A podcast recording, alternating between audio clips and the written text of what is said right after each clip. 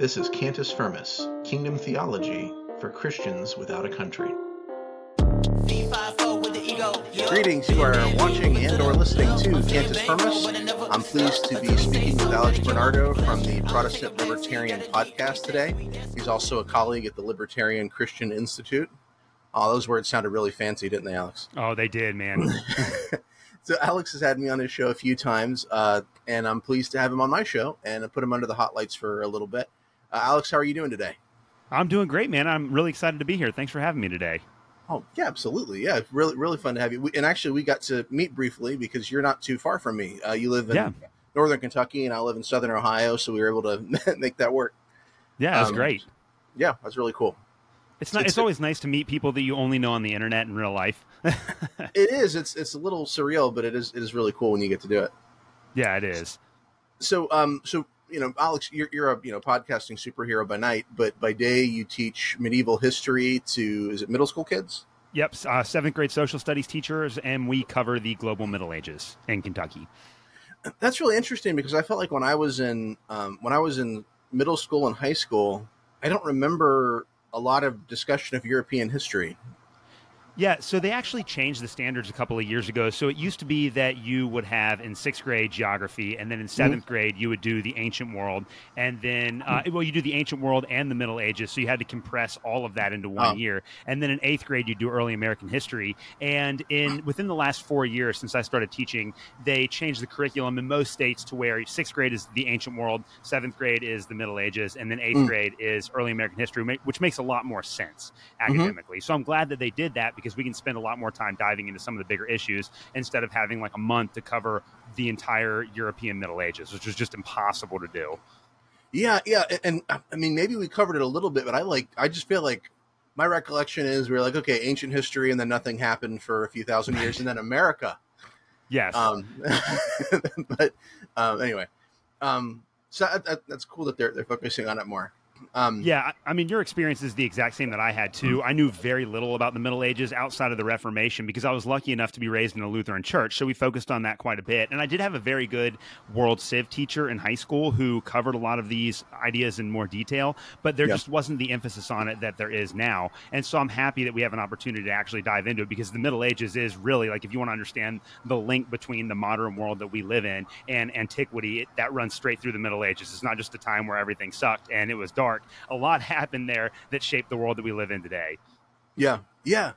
Well, and, and, and that's that's kind of what we're what I want to talk about today is, is that that connection between the two things. Um, so, in in maybe to kind of give a little bit of background about the the, the questions I'm going to be asking. Um, you, you know, you and I have been talking, you know, on air and, and off a little bit about Christian nationalism lately, and I wanted to get more into the sort of historical background of this issue to kind of give it a context, um, because I I feel like evangelicals especially sort of have this tendency to uh, not think about history very much. We, we sort of think in terms of the now, um, and um, that that can be very unhelpful. Uh, so, um, you know, so so as you and I both know, nothing like um, you know Christian nationalism was on the table in the first three hundred years or so of the early church. That was that wasn't the way they thought about it Right. um, that that sort of changed with Emperor Constantine's conversion to Christianity, and and I'm I'm, I'm not saying that Christian nationalism came into existence in, in, in 300 AD because that's kind of a modern phenomenon, but some of some of what it's teaching, some of its ideas uh, do resonate uh, with the medieval church, right? Yeah. So, um, but but over time, church and state kind of did this little dance of vying for power over one another, uh, especially in the West. The East was a little bit different. Um, while also being kind of largely integrated. So church and state were, you know, integrated, but also um, vying. Actually, it's, it's a bit like um, um, separation of powers in, in the United States, right? Where you have the executive branch, the legislative branch, the ju- judicial branch, and technically they're all working together, but they're also kind of working against each other as, they, as they try to, you know, protect their prerogatives.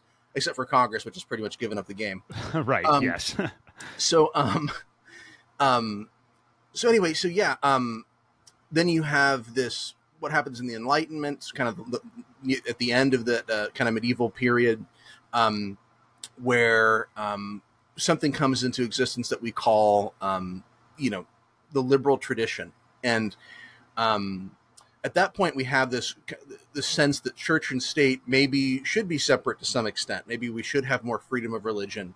Um, you know, Locke uh, was one. John Locke was one of the philosophers who flirted with this idea. Yeah. Although he didn't get all the way to where we are today, he sort of said, "Well, maybe we shouldn't trust atheists because they don't fear final judgment, uh, so they can't be good citizens, and uh, Catholics can't be good citizens either because they follow a foreign prince in Rome." But he still got us most of the way there. Yes. Um, and so, yeah. So, um, I think you and I think of this this this rise of the liberal tradition, um, free speech and freedom of religion and uh, free markets is a good thing, um, but we're seeing more and more of these um, kind of um, right wing religious um, uh, ideologies that are are questioning whether it was such a good thing. They want to sort of go backwards, um, and so what you you know you have is, for example, the Christian nationalists who are kind of more evangelical. You have uh, these uh, Catholic, what are called integralists, who want to integrate church and state again. Uh, although they also call themselves post-liberal integralists, which means that they're saying, okay, the liberalism didn't work, we're going to go back to the other thing, right? Yeah. Um, so, um, yeah, so that's kind of the broad stroke story of how we got here. But but but I'd like to dive a little bit deeper, especially into that medieval period. So maybe um, we can start by, by me asking what church and state relations actually did look like in Western Europe in particular. Yeah, that's a that's a huge question and I think in order to frame this conversation we have to understand that the separation between the category that we call religion and the category that we call politics didn't really exist until the enlightenment. So obviously people made a distinction between what happened in the temples or during the middle ages what happened in the cathedrals and then what happened at the state level with government officials, but they would necessarily see what the state did in a religious context and they would necessarily see uh, the church or in the ancient world the temple as serving a political function. So that distinction between church and state that is very important to us in the modern world just did not exist until the Enlightenment. So I think that's really important to understand. Yeah. And so, one of the oh, go ahead. I was, was going to say that you know today we talk about civic religion um, you know, because we see them as different, right? You know, you know there, there's there's a church and there's a state, and so when we start to think in terms of like kind of a God bless America mentality, we call that like oh that's civic religion. And and but but yeah for for for most people who've ever existed throughout time right. you didn't distinguish those two things. A religion was always civic Right, you would just call that except normal. for in the early church. right, yes, and and that's one one thing. If I could recommend a book to your listeners, Brent Nongbri is a scholar, I believe, from Yale, and he wrote a book about seven or eight years ago called "Before Religion," and he tracks the rise of the modern concept of religion. One of the most important books I've ever read, and the point that he makes, bringing together a lot of scholarship that had raised these questions but never fully answered them, was that that concept of religion, as we understand it today, does not emerge until the modern world, and it's very important to keep in mind when we project that back into antiquity antiquity. And that's one of the things I think that makes the earliest church stand out is that they really were, at least for the first 300 years, um, completely uninvolved in politics. They just felt like the gospel message that they were preaching went beyond the political systems of the day. And if we want to understand the relationship between, you know, the, the so-called church and the so-called state in the Middle Ages, we have to go back to the year 285 with a Roman emperor named Diocletian. And throughout the third Roman century, there were all kinds of problems. Uh, there had been emperor after emperor. They had had devalued the currency. There was all kinds of divisions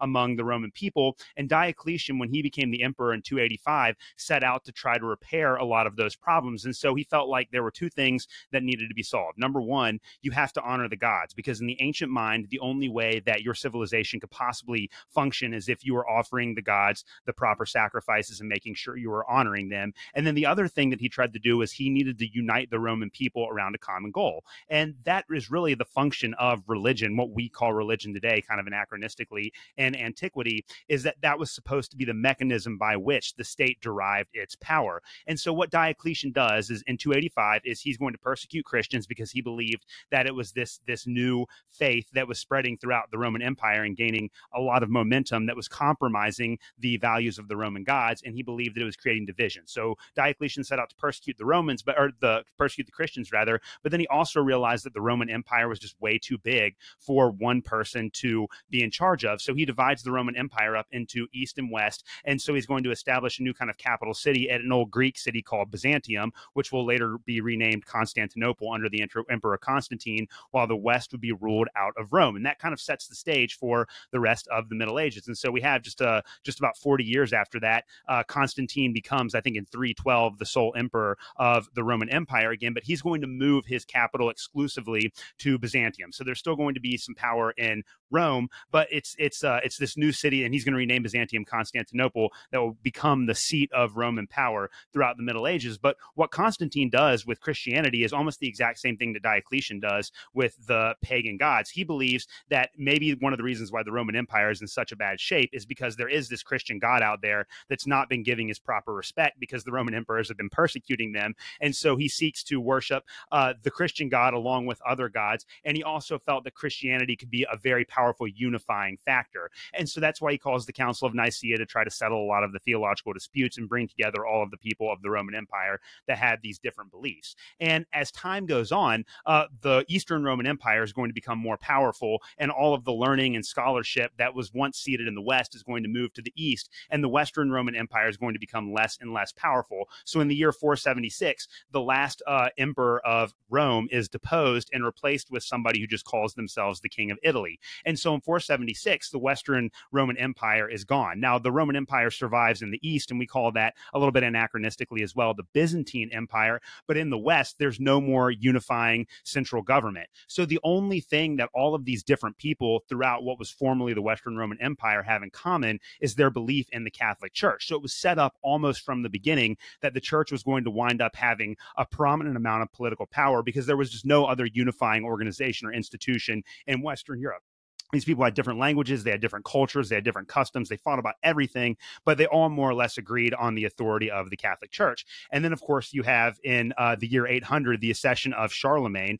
and Pope Leo III decides that he is going to crown Charlemagne, who was the most powerful king in Europe at that time, the new Holy Roman Emperor. Now, part of this was because Leo III was in some political trouble, and he wanted he wanted the most powerful king to be on his side to kind of help him out. But then he was also trying to reignite the Roman Empire with the Catholic Church deliberately at the head of that. So it was no, uh, it was no, um, it was no coincidence that Leo crowned Charlemagne the king. So that's a huge step forward. And so from then on, you have the, at least theoretically this Holy Roman Empire that was ruled by an emperor, and you had the Roman Catholic Church. And the theory behind that is that the empire would actually be submissive to the church. So the church holds the uh, the the levers of political power. And even though people would realize that there are two separate, like the papacy and the uh, emperorship were two separate functions, just like with the ancient worship of the gods, like those two needed each other. They weren't categorically separated. And so throughout the rest of the Middle Ages, it kind of becomes this, uh, it kind of becomes this competition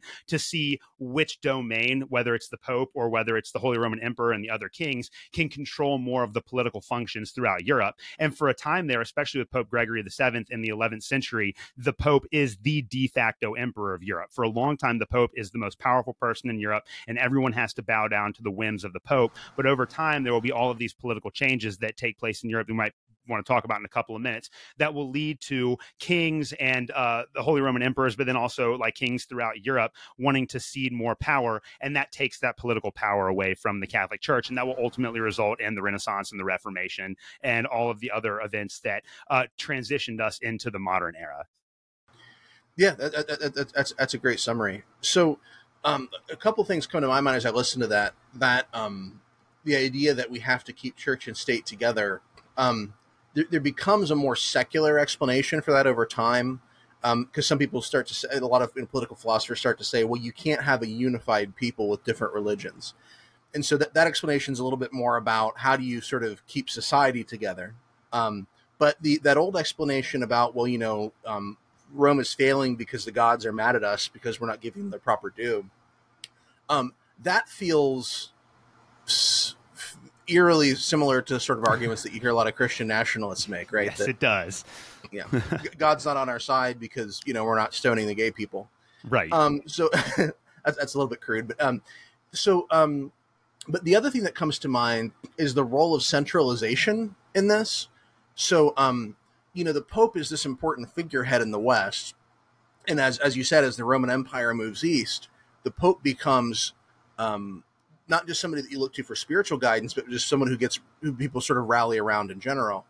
Um, the Eastern Church, of, course, is more um, uh, diffuse. I guess the, the power is spread out a lot more. There's different centers, and and in the Eastern Church, you know, the, the term that I've sort of heard used is Caesaropapism. Yeah, which is that the king of every territory sort of functions as almost like its religious authority, right?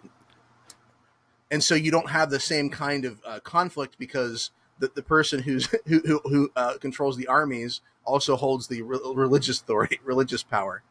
Um, but um, just looking a little bit, I mean, it seems that the you know, in my reading of, of kind of Western history, there are a lot of kings that want to be out from under the authority of the Pope, and I think the Protestant Reformation gives them an out because now they yes. they're, they're, they can sort of say, "Oh well, of course I'm still religious, of course I'm still Christian, but I just you know I I just have a a, um, a, a moral conflict. I, I, have a crisis of conscience where I just can't follow this Pope guy anymore." um, but um, certain examples sort of come to mind though of of these kind of uh, complicated church and state relations, and it it, it st- st- stood out to me that um, three major figures that come to my mind are, are, all archbishops of Canterbury. So there's there was Dunstan, the Archbishop of Canterbury, in the 900s, um, who uh, he fought against simony and nepotism in the church, um, but he also criticized the king for seizing power by violence. Um, and then you have Thomas Becket, of course, who there's that there's that great film with um, uh, Peter O'Toole and um, uh, Richard Burton about the, that sort of story where uh, uh the king um, was it Henry III maybe? Um, the Archbishop of Canterbury dies. He'd been somebody who was creating con- you know problems for the king, so the king appoints his own uh, archbishop, who's his, like a buddy of his, you know, somebody who he just you know just sort of went around chasing girls with and whatever and drinking and then this buddy actually becomes like he has he has his own like kind of uh, religious conversion experience, and then uh, ends up fighting against uh, the king's sort of encroachments on the church.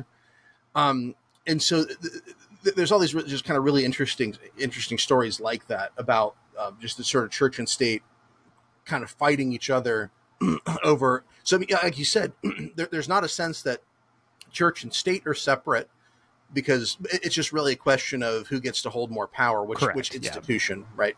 Right, and, and, um, and, again, the, the church the church believes that it needs the power of the government, and these governmental leaders believe that they need the power of the church. So it's a symbiotic relationship. The question is, right. who's in control of what? Right, gotcha.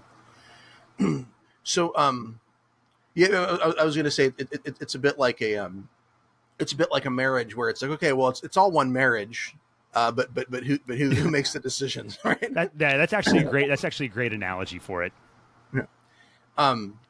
Okay, so um, yeah. So as I mentioned, my understanding was that Eastern Europe worked a little different with Caesaropapism. Is, is that, but but uh, Eastern history doesn't get discussed as much. Um, is, is, that your kind of understanding about the dynamic there? Do you see as much uh, complexity there as you see in the West? Yeah, so you're absolutely right. So Caesaropapism is the idea that the emperor of the East is also essentially the Pope. So instead of in the West, you have the Holy Roman Emperor and you have the Pope, and those are two separate offices. If you are the emperor of the Byzantine Empire, then you are also the de facto head of the church. So in some ways, it's a more streamlined process because there's no competition between the, you know, kind of the civic and the theological authorities because all of that power resides in one person. But it creates a lot more political intrigue because if you become the emperor, then you're also in charge of the church. And so if you read, and it's uh, Byzantine history is unfortunately uh, something that we just don't learn enough about because that really is, they, they are the heirs of the Roman Empire and they play such an important role in the development of world history during the Middle Ages.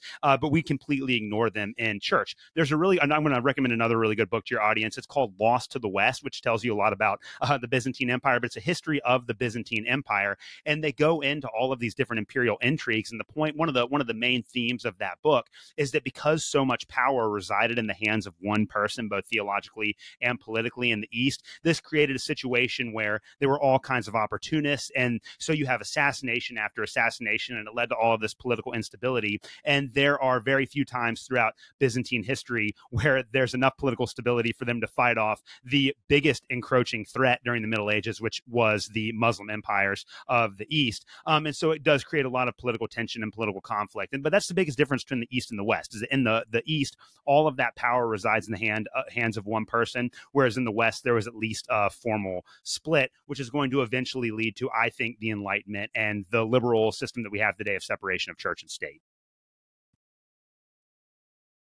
Great, good, good summary. Yeah, and I'll add that uh, Lost to the West is it uh, Lars Brownworth? Yes, excellent book. Excellent book. Yeah, I'll, add it to my list. It's only uh, it's like ten bucks on Kindle and like thirteen bucks on Audible. So yeah, yeah, good one to grab.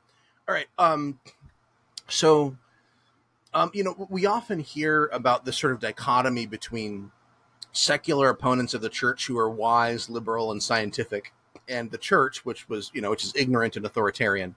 And uh, you know, that story um, we kind of retroactively in a lot of cases sort of put onto um, the Middle Ages, and and uh, largely because of um, a you know the rise of um, Enlightenment secularism, I guess, and so they Yeah. sort of create the, create these stories about um, you know Columbus didn't know the world was round, and uh, and and, and uh, Galileo, which we'll get to as well, that that that, that sort of um, described and, and and told in a, in a, a way to um, craft a certain narrative, right?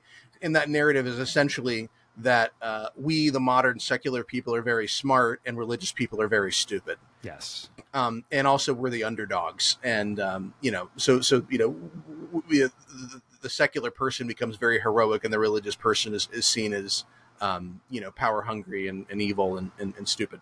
So um, the um, I, I- guess you know the, the Enlightenment and the scientific revolution, because of this, are seen as movements against religion.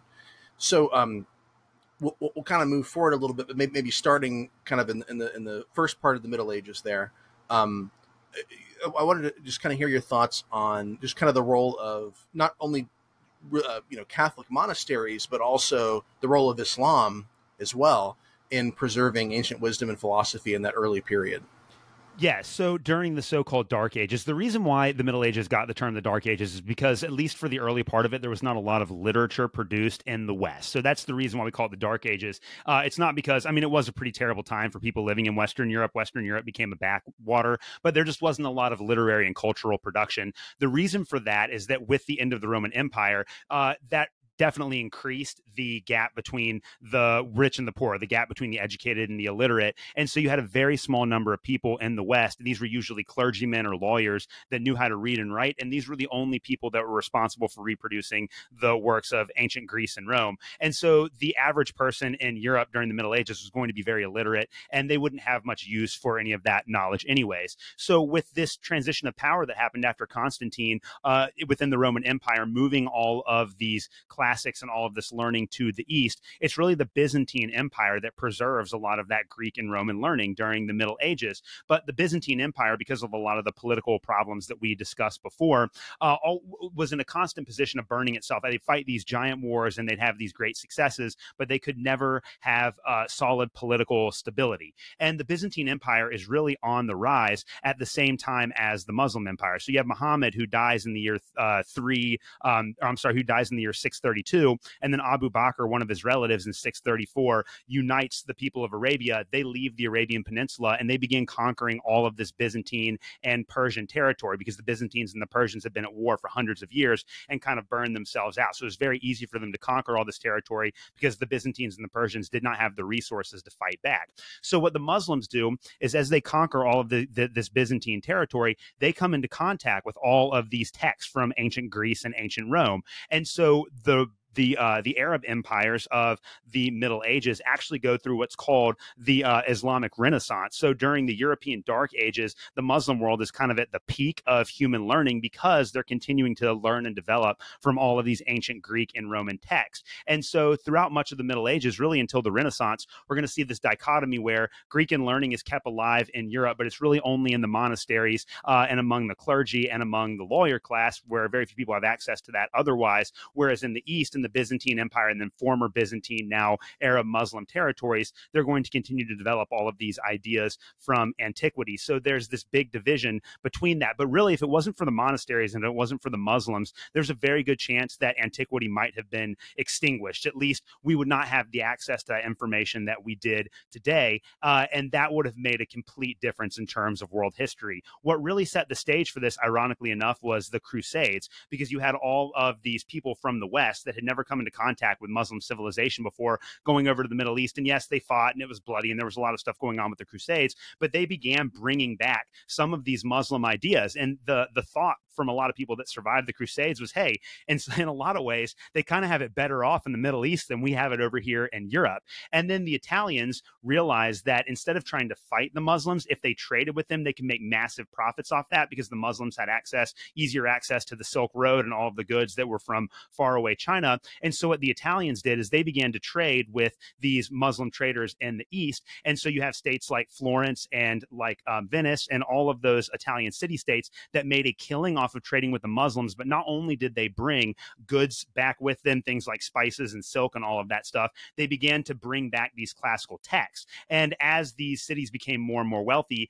fewer people were needed to farm and perform those kinds of functions. More people became educated, more people started reading and writing the ancient Greek and Roman classics. And that led ultimately to the Renaissance and the, you know, quote unquote rediscovery of the Greco Roman world during that time. Yeah, it's interesting as we talk about the Western tradition. Um, and, and, and, first of all, I mean, you know, you know, we started in Greece, which is kind of more in the east, right? um, yes, and um, but then you know, um, yeah, but but as you pointed out, that Western tradition that we value so much largely starts in the east and then is preserved by Islam by the east, and then by sort of a small number of of, of you know monks and lawyers in the west um, yeah. until until the West is ready to take it back, I guess. Right. Not yes. Yeah, anyway, um, yeah, that, that, that, that's that's sort of fascinating as well to think about. Um, yeah. And and you know when we talk about the liberal tradition, it does emerge largely in the West, although you can find pieces of it all over the world. Um, there's um, uh, an interesting uh, podcast. Which, oh gosh, the name of it I, have forgotten. I want to say it's um, it might be an Acton Institute podcast, but it, it's like kind of maybe called Voices of Liberty or something like that and and they they uh, do these interesting biographical sketches. Um, if I, will have to look it up and put it in the show notes. Cause I probably I probably named it wrong, but, but, there's there's a lot of really interesting stories about just kind of these these little pockets where you'll have like a philosopher in Africa or China somewhere who basically seizes on this what we call the Western liberal tradition, you know, completely apart from the West. Yeah, and sometimes before we even seize on it. Yeah.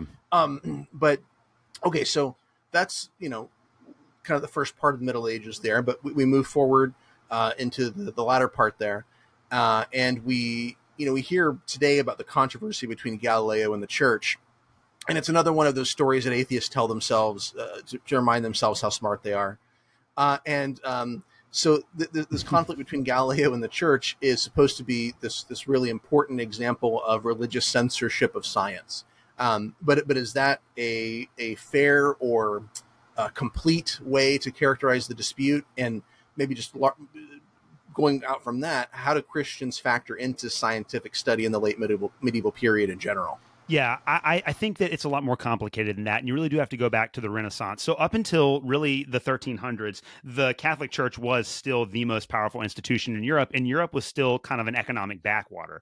And so, one of the advantages that, that the Catholic Church had, or one of the advantages that the Catholic Church had, was its ability to impose the tithe. So, the Catholic Church collected massive amounts of money from the peoples throughout Europe, and they could give that money to kings that backed them and take it away from kings that didn't. So, the Catholic Church, because of the economic dislocations throughout Europe, had this massive economic power. But we start to see with the Renaissance that these Italian city states like Florence and families like the Medicis made a killing off of trade with the East. So their economic dependency on Rome was actually very limited. And in a lot of ways, the Catholic Church uh, needed the financial support of families like the Medicis, which gave them a ton of power over the politics in Italy and over the politics of the papacy and the Catholic Church hierarchy. And so we can see just because of the growth of the economy throughout Europe, as Europe becomes um, less and less based on kind of this quasi feudal system and more and more based on trade and commerce, there's just less need for the financial support of the Catholic Church. And because of that, the Catholic Church begins to lose power. And it's not as if all of these kings and leaders throughout Europe decide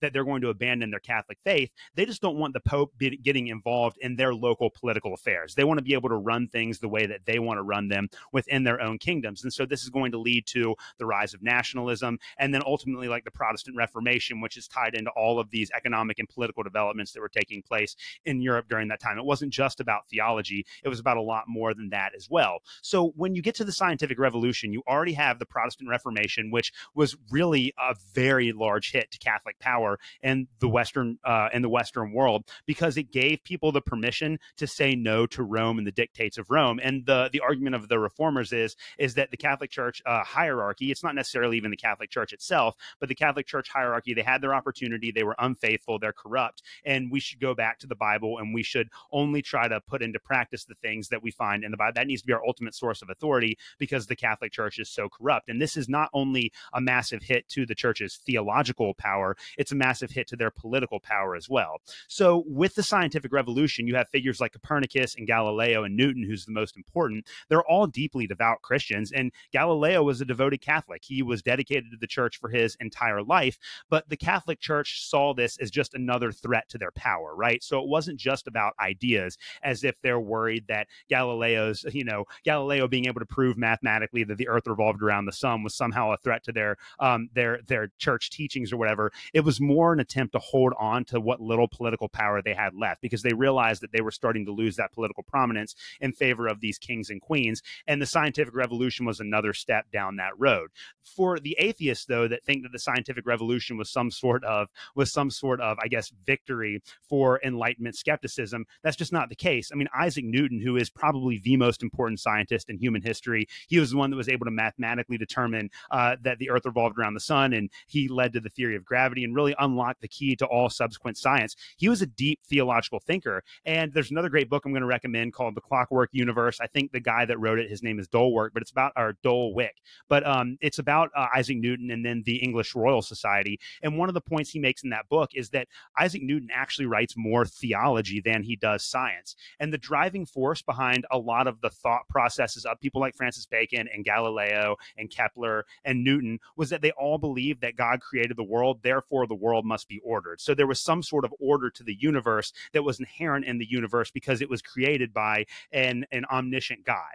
And so Isaac Newton's quest as kind of the culmination of the scientific revolution was really an attempt to try to understand the intrinsic logic that God had put into creation. So if it wasn't for their Christian faith and their Christian background, then th- I don't think that they would have had that assumption about the the orderliness of the universe that led to the discovery of natural law and all subsequent scientific achievements. So again, this very uh, reductionistic and I think anachronistic way of seeing science as being anti-religious religious is just not the case. It might have been billed by that by certain people of the Catholic Church, and certainly we get into the Enlightenment, there are, are some ways that that changes intellectually. But the Catholic the Catholic Church's response to the scientific revolution was more political than it was theological, and that's the reason why a lot of these scientists moved into Protestant areas of Europe, like England, because the Protestants were a lot more accepting of those kinds of scientific theories than the Catholic Church was, because the Catholic Church was more concerned about maintaining that political power that that was slowly eluding its grasp.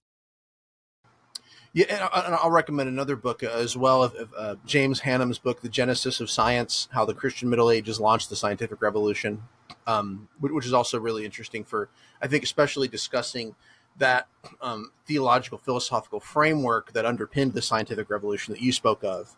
Um, this idea that there's a, uh, you know, we, we, we're, we're essentially trying to um, think God's thoughts after him. That there's that because there's a, a God who made this orderly universe because it comes from a, a complex and or, or well a, a, very sophisticated mind um, that um, there's there's it's actually a it's, first of all it's going to make sense but also that uh, scientific pursuits are actually spiritual pursuits yeah um yeah it would be it would be fun to, to, to spend a little bit of time talking about how um how once that idea becomes less uh, less significant in science, why science is still done. Uh, right. But, but that maybe that save that for another time. Um, so, okay, so the Protestant Reformation takes place in the 16th century. Mm-hmm. and it largely takes for granted the Catholic mindset of church and state integration. Yeah. Um, the Anabaptists are one exception because they see the state and its violence as inherently corrupting to the church. Um, are there other examples that, that come to, to mind for you of kind of pre Enlightenment Christians who question the value of this integration, or, or is it pretty much something that we're not really we don't really see any uh, any uh, dissent from? So there have always been Christ, like separatist Christian groups. A lot of them were pushed towards the east in the theological controversies at the end of antiquity. And so, for instance, you have like groups of Arians and groups of Donatists. Um, Arians more so than the Donatists. You have groups of Arians that lived in like Babylon for a long time, and they lived there throughout the Persian rule, throughout the Islamic rule, throughout the Mongol rule. And so you always had some of those separatist groups. But within Europe, the defining political thinker of the European Middle Ages is Augustine. And really, Augustine, I think, is probably the most important theologian um, before Martin Luther in Christian history. And he writes this book called The Two Cities, where he argues that um, we can divide the world up into these two different, like, so you have the, you have the, the city of God and you have the city of man, right? And if the city of man wants to flourish, then the city of man needs to submit to the city of God. So Augustine was not subtle about which one he believed ought to have the majority of power in the Middle Ages. And so throughout the Middle Ages, there was this idea that if you, again, and this goes back deep into antiquity, but it's this idea that if the cities of man are going to flourish, then they have to submit to the cities of God. That's going to be consistent for all believers throughout Europe up until the Protestant Reformation. You're absolutely right in that the Protestant Reformation does not challenge ultimately the framework that the government needs to have t- theological, like the, the, the government needs to rely on theological authorities and vice versa. However, I think that there is a shift, especially in the thinking of Martin Luther, in giving um, and giving civic powers a little bit more authority than the ecclesiological powers. And a lot of this has to do with the fact that Martin Luther was lucky enough to be born in the Holy Roman Empire at a time when uh, the Holy Roman Emperor was elected by these seven electors. So you had several, like seven um, main, uh, well, they call them electors. They're like kings of different parts of the Holy Roman Empire that all reported to the Holy Roman Emperor. But whenever that uh, empire ship came into, uh, like, so when, when, when an emperor died, these seven electors got together and they had an election to decide who the next Holy Roman Emperor was going to be. And Martin Luther happened to be lucky enough to be born into um, a district that was ruled by an elector named Elector Frederick. And Elector Frederick had a lot of problems with the hierarchy of the Roman Catholic Church. And really, it's Elector Frederick who protected Martin Luther and kept him from being killed by the Catholic Church after he was excommunicated at the Diet of Worms. So Martin Luther Luther looks to people like Elector Frederick as being kind of his heroes, and he sees these political leaders as being able to push these Reformation ideas against the power of the Catholic Church. So, really, the only shift that happens in European thinking because of the Reformation is that the Catholic Church is going to lose its power, and there's going to be a little bit more of an openness among Christians to give civil authorities more power than they might otherwise have. And then you're going to have a long series of wars between Catholics and Protestants that's going to culminate in the Treaty of Westphalia. People are going to begin criticizing criticizing and questioning whether the church should have even that much political power at all. And that's going to eventually result in the Enlightenment, which will take, well, at least theoretically, it will take the theological uh, support for politicians out of the political equation. At least that's the theory behind a lot of Enlightenment thinking. Yeah, and it's interesting. I mean, I mean, even today, our assumption about um, political power when people use it against us is, oh, we just have to get it from them right? You right. know there's not really this like well let's question the foundation here. Like let, let, let, let's let's question whether or not it's actually good to have a system that can be used and, and wielded uh, you know so destructively against people on my side and, and, and, then i could take it and use it on the other side.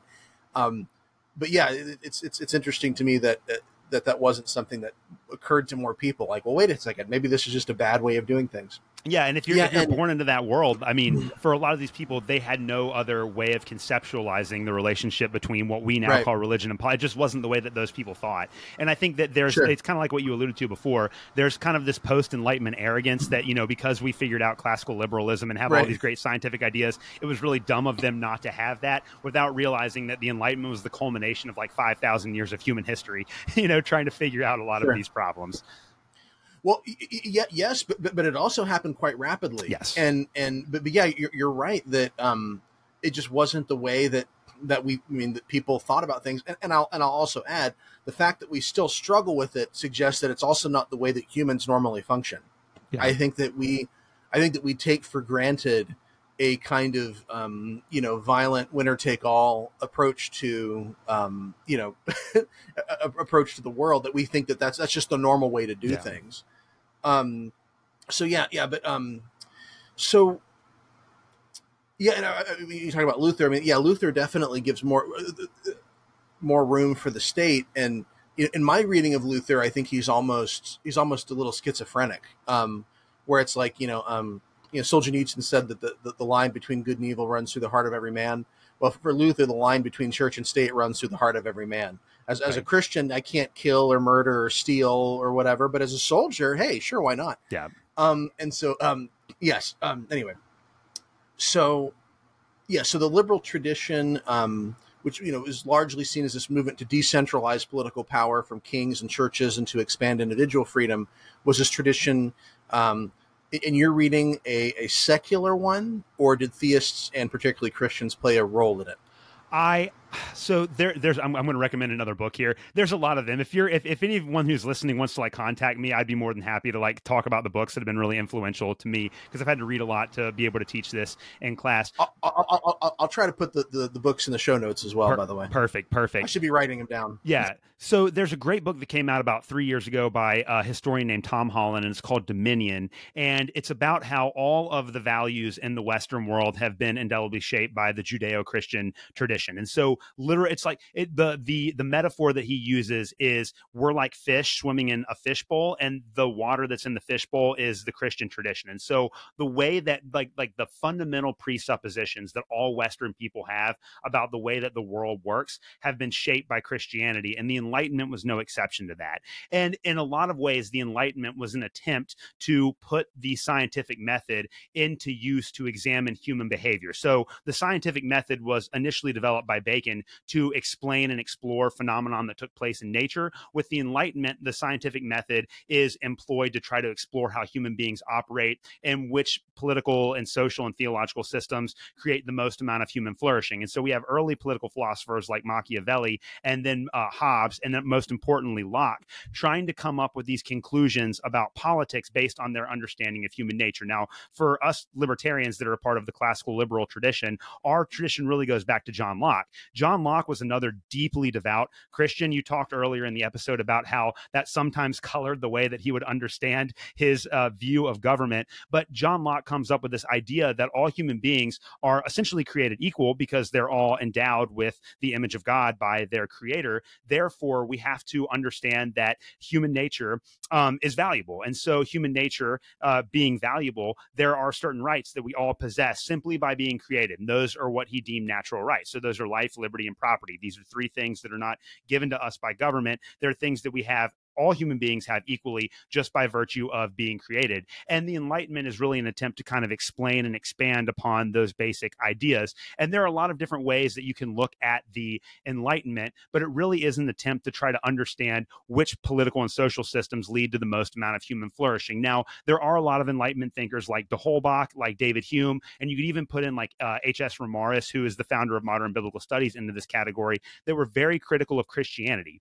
But if you actually read a lot of the things that they have to say. They're more critical of the power of the church and they're critical of the wars between the Catholics and the Protestants and they're critical of the persecutions that took place within these new nations in Europe against those that had a different version of Christianity than those that were in power. It's not really like they were attacking Christianity as a philosophical whole. It was more about attacking the it was more about attacking the the political problems that were caused by Christian infighting. Now they don't disaggregate between those. So for a lot of Enlightenment thinkers, they look at like the corruption in the Catholic Church and the wars between the Catholics and Protestants and say, well, this must be what the Bible teaches about Christianity. Therefore, we're going to undermine the value of the Bible. Like this, if this is what Christianity is about, then it's better to not be a Christian at all. That was a lot of their thinking on that issue. But again, like the ultimate values, like the fact that they could say that there's value in human life and that human life shouldn't be arbitrary arbitrarily sacrificed because the person in power happens to have a different set of theological beliefs than the person who's being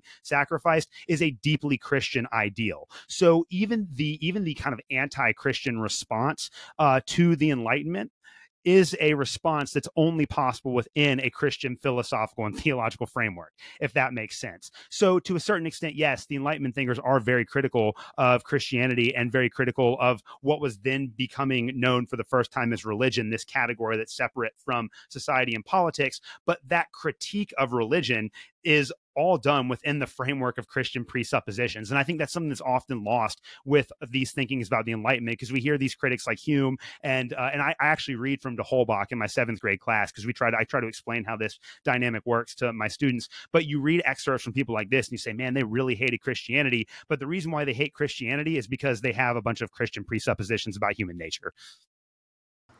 Well, and, and, and my understanding too, I remember uh, attending a, a, a lecture on this once, um, is that the Enlightenment, um, the Enlightenment attitude toward religion also differed by region.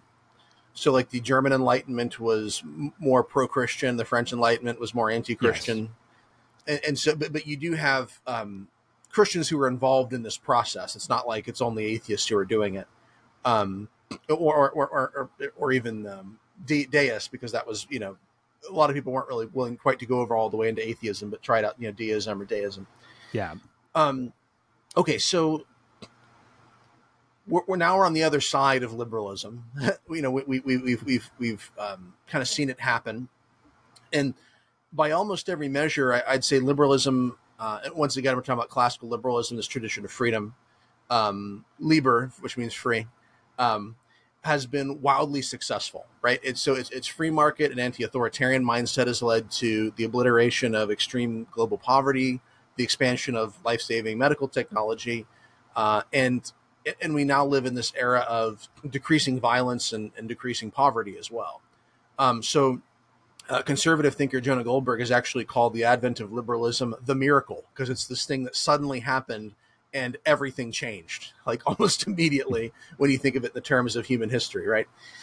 And so, um, but with the miracle also made religious practice voluntary, and and because of that, over time, maybe maybe not because of it, but at least it's happened. Um, over time, that's removed religion from the center of the public square. And so, you know, while I agree with you know you know Christian nationalists or whatever, that America's loss of Christian beliefs and values has led to a kind of, I think, spiritual listlessness and frustration, some cultural issues. Um, I don't think that the answer to this problem is mandatory and thus ultimately false Christianity. Um, but, but Christian nationalists and Catholic integralists disagree. That they, they often call themselves post-liberal. They say that liberalism has failed because the church no longer has political power to enforce its values on the nation. and um, you know, so they'll, they'll, say things like, "Well, what do you want, Christian nationalism or drag queen story hour?" um, and you know, um, the, the, the, very fact that drag queens exist, and you know that parents in Portland might take their kid to, to, a public library to hear a drag queen read um, "Hop on Pop." Well, maybe that's a bad example. Um, is um, you know that, that, that, that that's evidence that liberalism has failed, that it was a bad idea. So you know, on the one hand, drag queen story hour. On the other hand, religious freedom, uh, economic uh, growth, uh, the end of extreme global poverty and diseases that used to kill people. Uh, anyway, so uh, you know, how, how, do you weigh those two things? I don't know. Um, so basically, with, with, in short, they're saying this project has failed. Liberalism is done for. It was a bad idea. Uh, you know, why are they wrong? Why is it actually in their best interest to live in a religiously free country? Man, there's there's a lot there's a lot of different paths that we could take to answer that question. I think I want to start philosophically because I think this is really important. So, I think that the political philosophies that were developed during the Enlightenment were rock solid. And again, at, at heart, I'm a Lockean. I believe in some sort of civic government, but I believe that the government only exists to protect our natural rights to life, liberty, and property. And that is classical liberalism. That's the only role for government. And I think the founders of the United States, of course, John Locke and Montesquieu were the two most influential philosophers for the founders. And the founders founders were a very diverse group of people, but one of the things that almost all of them had in common is that Locke and Montesquieu, who came develop, developed the idea of the separation of powers, were kind of like their intellectual heroes. And so the foundation for the United States of America, which a lot of people don't realize this, but the United States is really just the culmination of the Enlightenment. Like our country is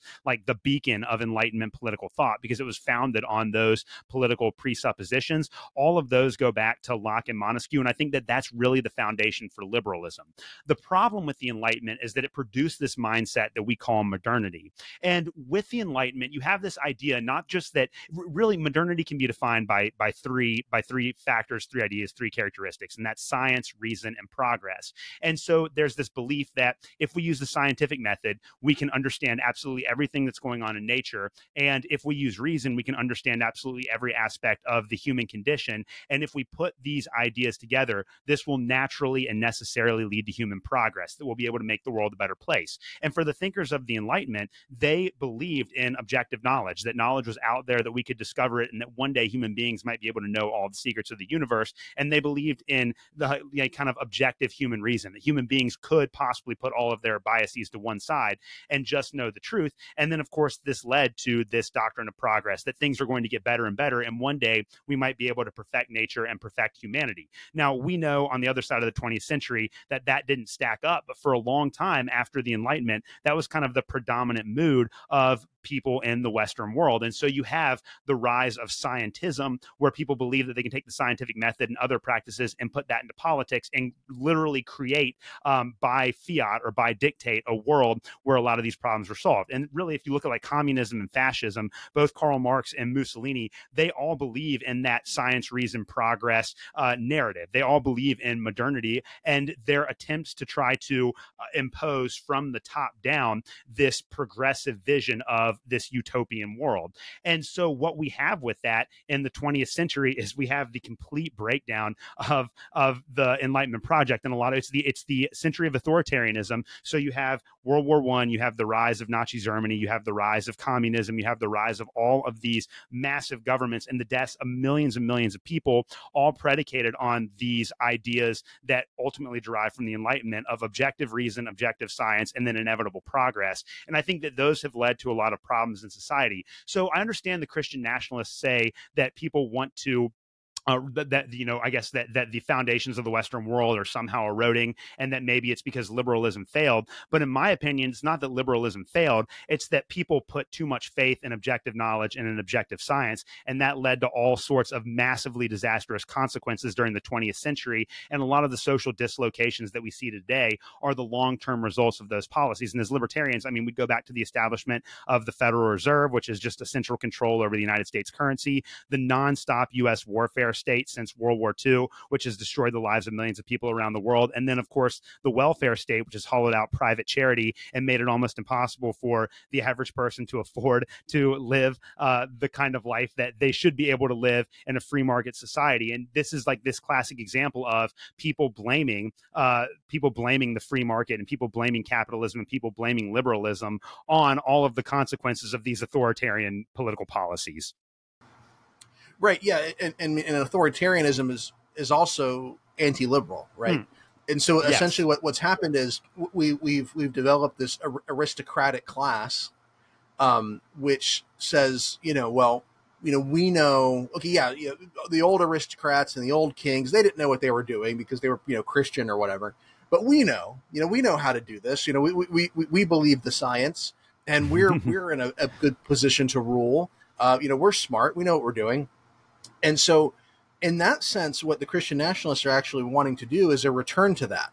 I mean, so th- that that's the part of the uh, the liberal tradition in particular. I think that is perhaps perhaps the most important, um, which which I think they blame for their problems, but they also want to keep doing it. Right. And so essentially, it becomes this thing where they want to take uh, you know the worst part of this kind of reaction to the Enlightenment which sort of pretends to be, or, or, or, um, or, or to, we'll say, to liberalism, which pretends to be liberal but isn't really, um, and and they want to keep that going, um, and but they just want to be in charge of it, right? right.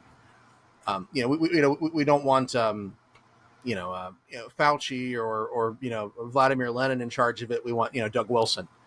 Uh, I'm sure it'd be much better. yeah. Um, so yeah.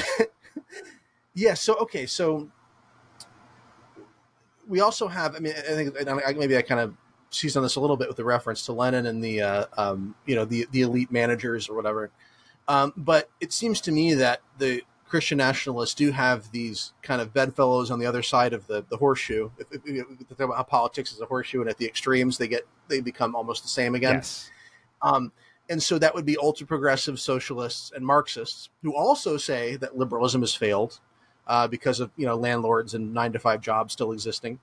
Um, and uh, and incidentally, they think they should be in charge of it. Liberalism has failed. We need to go back to some kind of authoritarianism. And hey, guess who should be in charge? We should.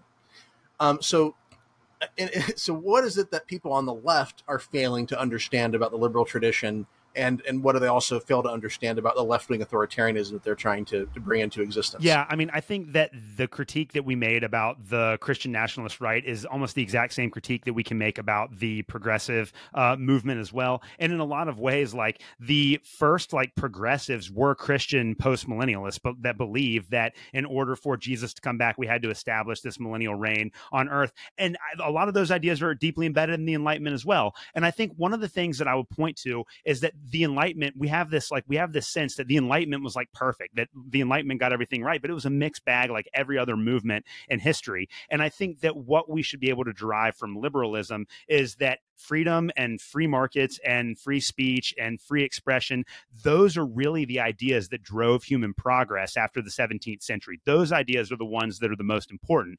It's this almost almost um, theological or eschatological belief in the power of objective knowledge and objective reason that has really caused all of these problems so we can say that the enlightenment might have gotten government right or at least the enlightenment took the, the took steps in the right direction to help us understand and think about the way that governments ought to best be organized, but they dramatically overestimated the ability of human beings to make objective decisions. And that, that leads to a lot of these problems today.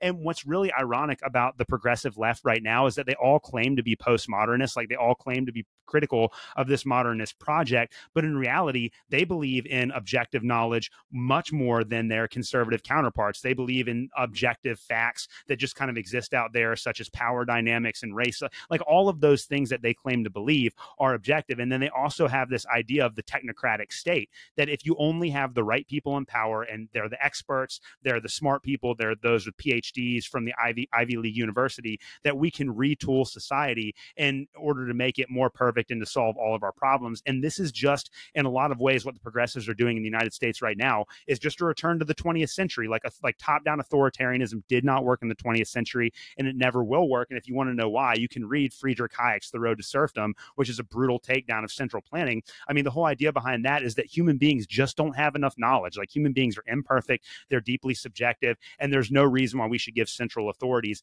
that much power because they're almost always going to get it wrong. And what's amazing about The Road to Serfdom is that Hayek Hayek writes it right at the end of World War II, and he exactly predicted what was going to happen throughout the rest of the 20th century, which is just a century of utter bloodshed for most people throughout uh, the human race. And I, I think the progressive left still holds on to this false belief in objective knowledge and in technocracy that's been demonstrably proven false by human history, especially over the last 50 years. But again, a lot of a lot of people on the progressive left would say that learning and reason and all of that kind of stuff is racist or a product of white, uh, whatever. You know, you know how it goes. So those are lessons that they ought to learn. But in a lot of ways, it's like you said, there's really no, the only difference between Christian nationalism and progressivism are philosophical. It's the same political authoritarianism, just in a different garb. In the exact same way that there's really no difference between fascism and Marxism, they result in the same kind of political policies and the same kind of pain and suffering. The only real difference is philosophical. And I think unless people fully appreciate that, we're never going to be able to get out of the cycle because you're what you're going to you're going to become a fascist Christian nationalist nationalist in response to a bunch of communist, uh, atheist progressives. Well, again, you're gonna you're going to you're going to wind up creating the same set of problems, and then there'll only be another more violent reaction later on down the road. That's the history of the 20th century, and I think that we've not learned our history well. Yeah, and, and you'd think you know we, have had we'll, we'll, say 1500 years uh, to see what you know to realize that you know Christian authoritarianism doesn't really work either. Yes, yes, right and and um, yeah, it, it's it, it's interesting that we keep going back to that. It's always you know, uh, there's been this kind of rejection of of uh, liberalism or libertarianism of of, um, of freedom, on ultimately, um, because it's like, well, you know, we have to fight fire with fire, and as long as we're in charge, it's going to be okay. And it doesn't work out that way. It, it, it never works out that way. And yeah, I, I, I, I think to me, this is really, I think, the central political question that we need to we need to like I think you know resolve finally, which is this you know was liberalism a good idea? Is liberty, is freedom a good thing? And and I, and I think yes, it absolutely is. And so these efforts to um, you know to centralize power to create a more authoritarian state, but just put a, a Christian or Marxist or whatever veneer on it. Um, you know, at, at, the end of the day, it's it's just an attempt to protect one group's uh, prerogatives for power. Yes. It doesn't it doesn't really help anybody other than the, the few people that are that are going to benefit from it. It's not going to help the people who call themselves Christian nationalists for the most part, even if it succeeded. Apart from the handful of people who are going to get into the inner circle. Yes, and and so that that that sort of power dynamic in, um, is I, I, was listening to uh, um, uh, one of the recent recent interviews with uh, Nick Gillespie, um, and he uh, he did one with um, Jonah Goldberg, who I mentioned, who's yeah. a conservative thinker, but but one who I think is is, is an interesting guy and worth listening yeah. to. Um, but but he referred to um, a kind of critical race theory version of that on the right, which he calls critical Trump theory, which is um, a- anytime uh, the law is after Trump, um, it's you know Trump didn't do anything wrong, he's oppressed or yeah. whatever, right? And so it, it, it's it's sort of the same thing as you know anytime a black person is in jail or, or being pulled over by the police, it's because of racism. Right. Um, but we, but the thing is, we tell ourselves these stories about why uh, you know we should be in charge, why we're oppressed, and anyway, so it's um, but yeah, so it's it, it, it's it's we, we need to move past that. We need to move past this sort of um, the sense of I have to protect the prerogatives of my tribe, which ultimately just means the handful of people who can make it to the top in my tribe. Um, but it's like a go team thing, right? Um, and, and, we need to kind of get to a point where we're asking the questions about what is it that leads to human flourishing? What is it that's going to benefit the most people? And and the answer, I think, to that politically is is is what we call liberalism or freedom. Yeah, yeah, I, I completely agree right, with that. Yeah. So, uh, well, we've been about an hour here. We should probably wrap up. Um, uh, maybe just one quick question. They say that those who don't learn from history are doomed to repeat its mistakes. As a history teacher, uh, what do you say to those who don't see the value of freedom, liberalism in this classical sense? I just think that people that don't understand how valuable that is don't understand history, and I feel really bad for I feel really bad for Americans because our public school system has done a horrible job of teaching them history. Uh, and again, you know, you got to think about it like we have a public school system in the United States, so obviously the way that history is going to be taught is going to be designed to reinforce the fact that we have all of these public systems, and so a lot of people graduate high school without having any real knowledge of history or economics or anything like that. And the reason why we're facing a lot of these problems today is that we have no uh, philosophical or historical or economic framework for thinking about these issues. And so we just go about uh, we just go about accepting whatever it is we're told to think about how to best resolve these problems. I really do believe that it's incumbent upon everyone that wants to take this seriously to read as much as they possibly can, to learn as much as they possibly can, and to think as much as they possibly can. Anyone that thinks that either Christian nationalism nationalism or progressivism are the answers to our problems need to go back and read about what happened in Europe between the Protestant Reformation and the Peace of Westphalia in 1648, or go back and read about what happened in Russia or China or even in the United States with the War on Terror in the last 150 years. Like there are so many great examples from history of how liberalism and freedom and free markets actually work, but people tend to blame that on problems that are caused by state intervention and that are caused by power being uh, given to the wrong kinds of people. And so we just have to understand how these things work. And I know for me, like for a long time, I was a Christian and I, I was, I didn't know anything about libertarianism for years and years uh, by being a Christian, but I, I had just these deeply libertarian sentiments inside of me because I had been reading the Bible and I just realized that like you have to, you have to preach the gospel and people have to voluntarily accept it. You can't force that belief onto other people. And that was the foundation of my libertarianism. But I was like everyone else, like I, you know, I graduated from the public schools, went to college. And I was one of those people that thought, yeah, Jesus was probably a socialist because he wanted us to be generous. And yeah, maybe we need to go and fight the Muslims in the Middle East because they hate our freedom and all that kind of stuff. You just accepted that because you didn't know any better. But then once I started studying economics and once I started studying American history, and then really once I became a teacher and really dove into the Middle Ages, it just completely changes your perspective on the world and you'll never see things the same way again. So if, if you don't understand history and you don't know history, and then of course with history, you have to have a little bit of philosophy and you have to have a little little bit of economics to really contextualize what it is you're reading, you're just never going to understand the world around you. And we desperately need more people that understand what is going on and are, are willing to critique it based on real historical knowledge. Because at the end of the day, we could be living in a world where we could have eradicated a lot of the problems that were addressed during the Enlightenment. And because of the overestimation in human power, we've not been able to do that. All right, Alex, uh, Bernardo, thank you so much for taking time to uh, be here to talk with me about this, and uh, I, I, wish you I wish you luck in your future endeavors, both in your uh, your day job and uh, and your moonlighting job. Hey, I appreciate it, Cody. Thank you. Thank you for your time, man.